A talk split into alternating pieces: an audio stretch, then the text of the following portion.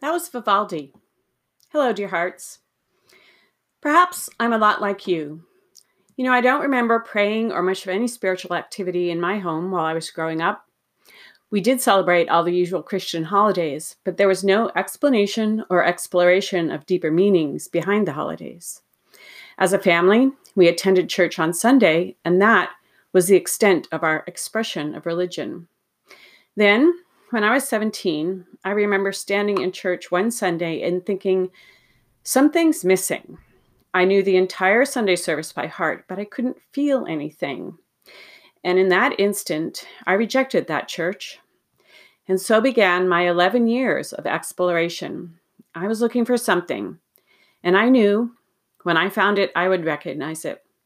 I explored dietary regimes. I did yoga and dance. I discovered and practiced Tai Chi and meditation.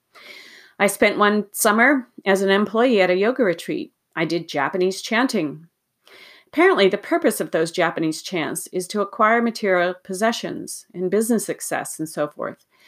But because I was not particularly interested in any material acquisitions, using a religious practice for material gain did not make any sense to me. I understood on the inner there's another purpose for any spiritual practice. You know, it took me 11 years, but I did find what I was searching for. And it was during those years of searching for my spiritual path that I found my profession, which I also had to search for. There came a point in my life when it was time to figure out what I was supposed to be doing in my life. I knew I had to return to school to accomplish whatever it was. Not finding what I was looking for in any college catalog, I decided to take a bus trip and go on a physical search ac- across our country. In those days, you could buy a month pass and travel by Greyhound bus anywhere in the contiguous United States, and that's what I did. And what an adventure that was! It was in Berkeley, California. I finally found what I was looking for. I saw this book in the window, located the book in the store, and opened right to the page, which described an opportunity I had never heard of before. It was called Naturopathic Medicine. As soon as I read that description, I knew I had to go to school and learn this so I could do what my soul was crying out for, which was to help and to serve others. I have to help other people. This is a driving force in my life. I remember reading the descriptions of the courses I would have to complete to earn the degree of naturopathic doctor. I felt totally overwhelmed. But that did not deter me. I took summer college courses to complete the entry requirements, and that fall I was in naturopathic medical school. You know, school was difficult for me, and if it hadn't been for the assistance and the love of my classmates, I might never have completed the program. I made some awful decisions during that time, things, things which have haunted me ever since. However, it was during the time I was attending naturopathic medical school, I had an interesting encounter with a master. One day, I was in a health food store and a book practically fell into my hands. The title was Human Aura, written by someone named Kuthumi.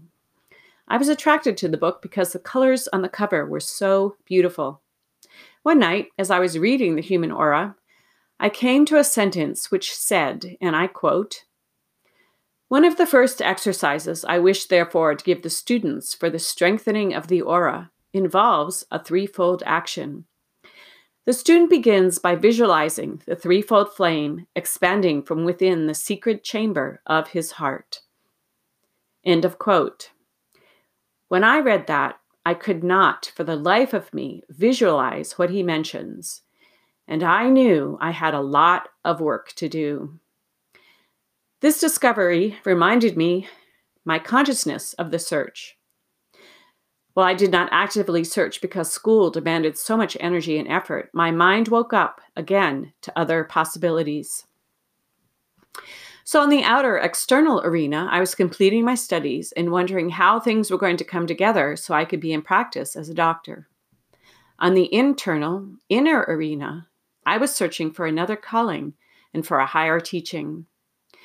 After completing school, my driving dream was to be in practice. I held on to that dream for years until it finally came together. Yes, it took many years, as the rest of my life was somewhat chaotic.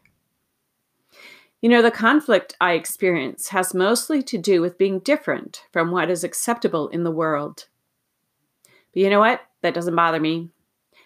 I chose my profession and my spiritual path because these give me so much joy. Both of these are vehicles to serve other people, to help others, and to help change the world, which is all I want to do. My dream to be in practice never left me. This was the thing I wanted to achieve, and I did achieve it. There came a time when opening a full time practice as a naturopathic doctor was blessed, overshadowed, and protected by the masters. I opened my practice in Montana and was able to serve, to help, and to grow. Then one day, I understood through an inner directive I was no longer to be in practice. I had to surrender everything I had achieved. What a hard thing. But you know what? It was necessary. Because I had been able to fil- fulfill my dream, I accepted that directive. You know, we have to be obedient to our inner voice. If you understand your inner voice is the directive from God, it is better to be obedient to, than to think it is okay to continue to do what, whatever it is you want to do. So I closed my practice and continued on my journey to fulfill the higher calling to be a child of God, to be a daughter of God. The transformation I have gone through has been enormous. Because of my engaging in the practices of this path, I'm able to visualize very easily now. I feel as though the density and darkness that clouded my mind has lifted. I believe it is possible to touch the mind of God. You know, there's a mantra you can say for this, and it is Let that mind be in me, which was also in Christ Jesus. My heart and heart chakra have grown and expanded. As one decree says, Now I am full of joy, for now I am the full expression of divine love. This path is continually growing and changing. Should you choose to walk it, you too will grow and change. You will be able to change every part of yourself you want to change.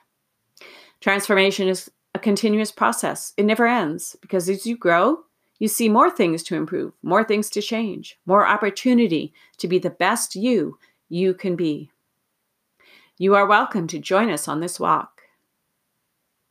Thank you for being part of my life. I am your sister on the path, Elizabeth.